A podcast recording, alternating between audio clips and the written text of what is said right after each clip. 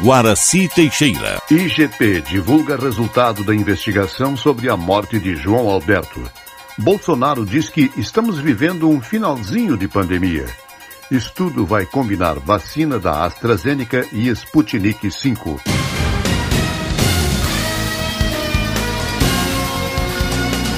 Estação da Notícia. A constante redução de leitos de UTI livres e o aumento de casos de contágio e de internação por coronavírus resultaram na primeira identificação de risco epidemiológico altíssimo desde que o modelo de distanciamento controlado foi implementado em maio. As regiões de Bagé e de Pelotas foram classificadas nesta sexta-feira na bandeira final preta, no mapa preliminar da 32ª rodada. Das outras 19 regiões, apenas Cruz Alta recebeu classificação final de bandeira laranja. As outras 18 estão na bandeira vermelha. Caso a classificação para risco altíssimo se mantenha no mapa definitivo, a ser divulgado na segunda-feira, as restrições mais rígidas serão aplicadas nas regiões de Bagé e de Pelotas a partir da terça-feira.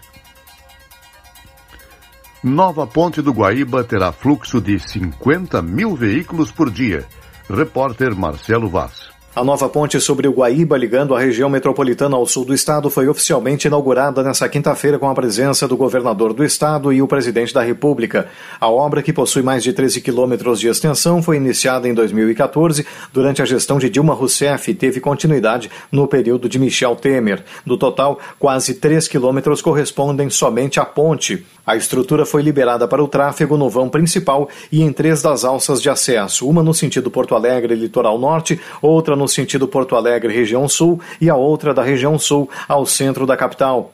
Para seguirem outras rotas, será preciso usar a ponte antiga. O presidente Jair Bolsonaro disse que o objetivo do governo federal é terminar obras que já estejam em andamento. O momento é para nós inaugurarmos uma obra que não começou conosco. Como a grande maioria, das obras não começaram conosco. Mas nós falamos, nós vamos terminar todas aquelas que forem possíveis de serem terminadas. Que afinal de contas, né, entre começar uma obra e terminar outra, a diferença, logicamente, tem o trabalho no meio, mas é muito menos difícil e muito mais proveitoso nós terminarmos obras. Eduardo Leite classificou a ponte como uma das obras mais importantes do Rio Grande do Sul sob o ponto de vista econômico e logístico. Uma obra relevante, não apenas pela ligação com essa nova ponte da região sul do estado, uma região que economicamente precisa desta obra associada à duplicação da BR-116, mas uma obra que atenderá também do ponto de vista logístico o nosso estado para melhorar a competitividade de tudo aquilo que se produz na metade norte em direção ao porto de Rio Grande. Porque com a redução do tempo de viagem, a segurança nesse sistema viário, com a obra da duplicação e a ponte, nós temos, sem dúvida nenhuma, a redução de custos logísticos importantes para colocar o Estado em melhores condições de competir. A construção da nova ponte teve aporte do governo federal de mais de 760 milhões de reais. A estimativa é de que 50 mil veículos utilizem a travessia diariamente. Com isso, serão reduzidos os congestionamentos na entrada da capital, agravados pela necessidade de içamento ou falhas mecânicas do vão móvel da antiga ponte, construída ainda na década de 1950. Agência Rádio Web, de Porto Alegre, Marcelo Vaz. Em meio a um surto crescente de Covid-19 no estado, entidades que representam municípios gaúchos assinaram um protocolo de intenções com o Instituto Butantan para comprar a Coronavac, que começou a ser produzida ontem em São Paulo. A Associação dos Municípios da Região Metropolitana de Porto Alegre e a Federação das Associações de Municípios do Rio Grande do Sul firmaram um acordo na capital paulista. Além de altas taxas de ocupação dos leitos de UTI, o Estado enfrenta a dificuldade de contratar profissionais de saúde habilitados, enquanto que os que já estão na linha de frente encontram-se esgotados e cada vez mais doentes. Na quarta-feira, o Rio Grande do Sul era o segundo estado com maior número de casos confirmados de coronavírus entre os profissionais de enfermagem. Até 2 de outubro, 10 profissionais morreram por conta da Covid-19. Menos de dois meses depois, em 28 de novembro, o total de mortes chegava a 15, segundo dados do Observatório de Enfermagem. A Polícia Civil indiciou hoje seis pessoas pela morte de João Alberto Silveira Freitas, de 40 anos, cliente negro que foi espancado por seguranças de uma loja do Carrefour na zona norte de Porto Alegre em 19 de novembro. Todos foram indiciados por homicídio triplamente qualificado. Motivo torpe, asfixia e recurso que impossibilitou a defesa. Os indiciados são os dois seguranças que cometeram as agressões, a fiscal que acompanhou toda a ação, um segurança que fala para João Alberto não fazer cena e dois funcionários com participação menor no caso. Para a polícia, não houve crime de injúria racial, mas Beto, como era conhecido o cliente negro, foi vítima de racismo estrutural. Brasil se aproxima de 180 mil mortes por Covid-19. Repórter Ana Paula Costa. O Brasil se aproxima de 180 mil mortes por Covid-19. Nesta quinta-feira, o país chegou em 179.765. Os dados atualizados pelo Ministério da Saúde indicam que foram 770 registros nas últimas 24 horas. No mesmo período, tivemos mais de 53.300 casos. É o terceiro dia seguido com mais de 50 mil novas infecções. O total de contaminados pelo coronavírus está em 6 milhões 782 mil. A média móvel registrada em 14 dias também vem subindo e está acima de 500 mortes diárias diárias desde o dia 24 de novembro. Nesta quinta-feira, a Anvisa, Agência Nacional de Vigilância Sanitária, aprovou regras que autorizam o uso emergencial de vacinas contra a Covid-19. Isso significa que a autorização pode ser concedida mesmo sem todo o processo de registro, desde que cumpram os requisitos exigidos, mas até o momento não há nenhum pedido. Agência Rádio Web com informações de Brasília, Ana Paula Costa. A Agência Nacional de Vigilância Sanitária assinou uma carta de intenções para autorizar a compra de todas as vacinas contra a Covid-19 no Brasil. O documento será protocolado na próxima segunda-feira e a imunização só se iniciará em janeiro, pois, segundo a diretoria da Pfizer no Brasil, não há tempo hábil para preparar as vacinas para imunizar a população ainda este ano. A Anvisa afirma que autorizará a compra de todas as vacinas em caráter emergencial e, se houver algum problema, cancelará o processo por questões de segurança. Bolsonaro diz que estamos vivendo um finalzinho de pandemia. Repórter Agatha Gonzaga. Apesar de os dados oficiais mostrarem que o país tem registrado números crescentes de novos casos e de mortes causadas pela Covid-19, o presidente Jair Bolsonaro disse nesta quinta-feira que o Brasil está enfrentando o fim da pandemia. A declaração foi feita durante a inauguração de três alças da ponte do Rio Guaíba, em Porto Alegre, que liga a região metropolitana ao principal porto do Rio Grande do Sul. Bolsonaro ainda elogiou os encaminhamentos econômicos do país e disse que o Brasil foi um dos que melhor se saiu durante a pandemia. Estamos vivendo um finalzinho de pandemia. O nosso governo, levando-se em conta outros países do mundo, foi aquele que melhor se saiu ou um dos melhores que saíram no tocante à economia. Prestamos todos os apoios possíveis a estados e municípios. O auxílio emergencial foi diretamente na veia, diretamente na conta de 67 milhões de brasileiros que precisavam realmente disso aí.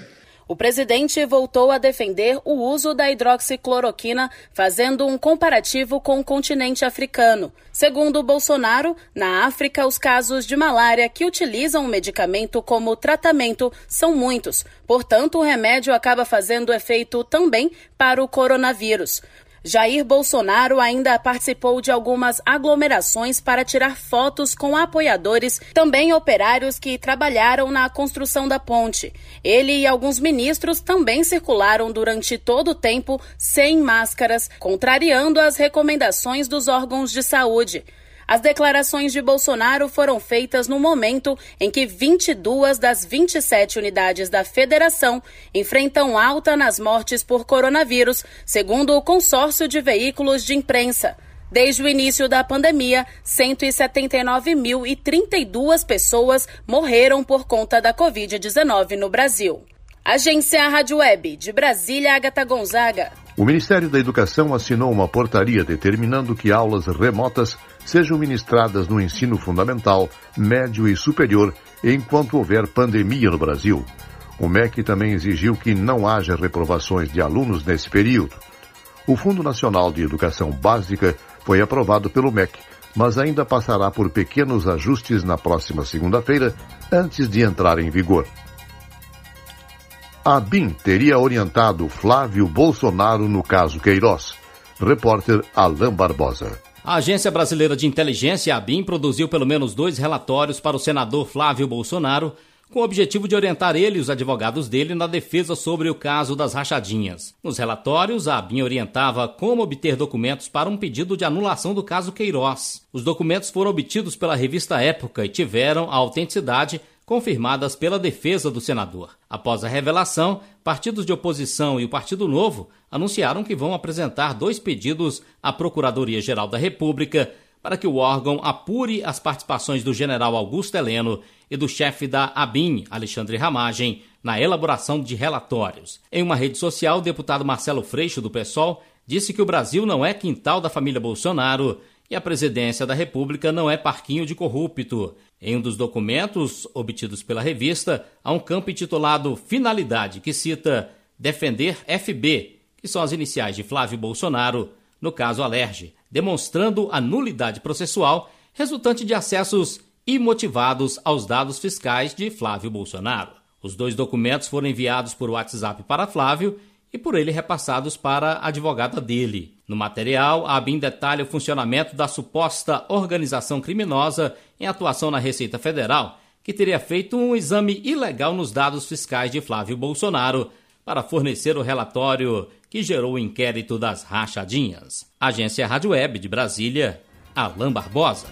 O jogador Robinho e seu colega Ricardo Falco foram condenados em segunda instância a nove anos de prisão por estuprar uma jovem albanesa na Itália em 2013. Detalhes com João Vitor dos Santos. Em uma conversa telefônica gravada com autorização judicial e obtida pelo site UOL, o atacante Robinho usa termos depreciativos e ri ao relatar os acontecimentos que o levaram a ser condenado em segunda instância por estupro coletivo contra uma mulher na Itália em 2013. Ele também diz ter aconselhado o amigo Ricardo Falco, outro condenado, a voltar para o Brasil para evitar uma eventual prisão em solo italiano. A pena de nove anos de prisão foi confirmada nesta quinta-feira pelo Tribunal de Apelação de Milão. A defesa do jogador, que se diz inocente, afirmou que vai recorrer à terceira instância. Tanto Robinho quanto o amigo têm direito de aguardar seus recursos em liberdade. A transcrição da conversa de Robinho com um de seus amigos, cerca de um ano depois do crime, consta de um relatório produzido pelo tradutor juramentado Adriano Leles Gaioto, que foi anexado ao processo pela própria defesa do jogador. Agência Rádio Web, com informações internacionais, João Vitor dos Santos. O contrato do jogador com o Santos segue suspenso e, como Robinho vive no Brasil, ele não poderá ser extraditado de seu país de origem. Na Europa, as festas de Natal e Réveillon foram canceladas em função da pandemia de Covid-19. Autoridades insistem para que todas as famílias fiquem em casa, protegendo-se da Covid-19 e evitando mais contágios. Nos Estados Unidos, a Agência Federal de Saúde aprovou a vacina da Pfizer BioNTech em caráter emergencial. Será assinado um documento de regularização e autorização da vacina na próxima segunda-feira e, em seguida, iniciará o plano de imunização. Agora, os grupos prioritários são de idosos e profissionais da linha de frente, mas a população norte-americana em geral só será imunizada em fevereiro. Estudo vai combinar vacina da AstraZeneca e Sputnik V. Repórter Leno Falk.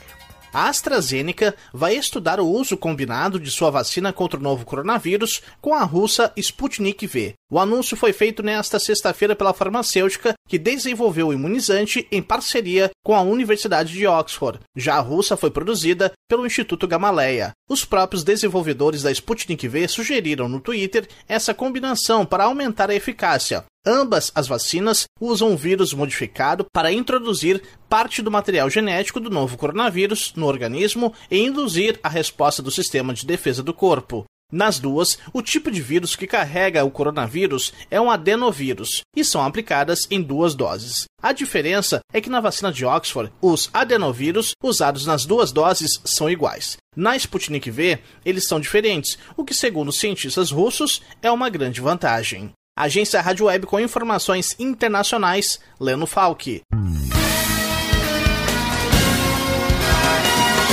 Estação da Notícia um serviço jornalístico da Rádio Estação Web. Noticiário geral da agência Rádio Web.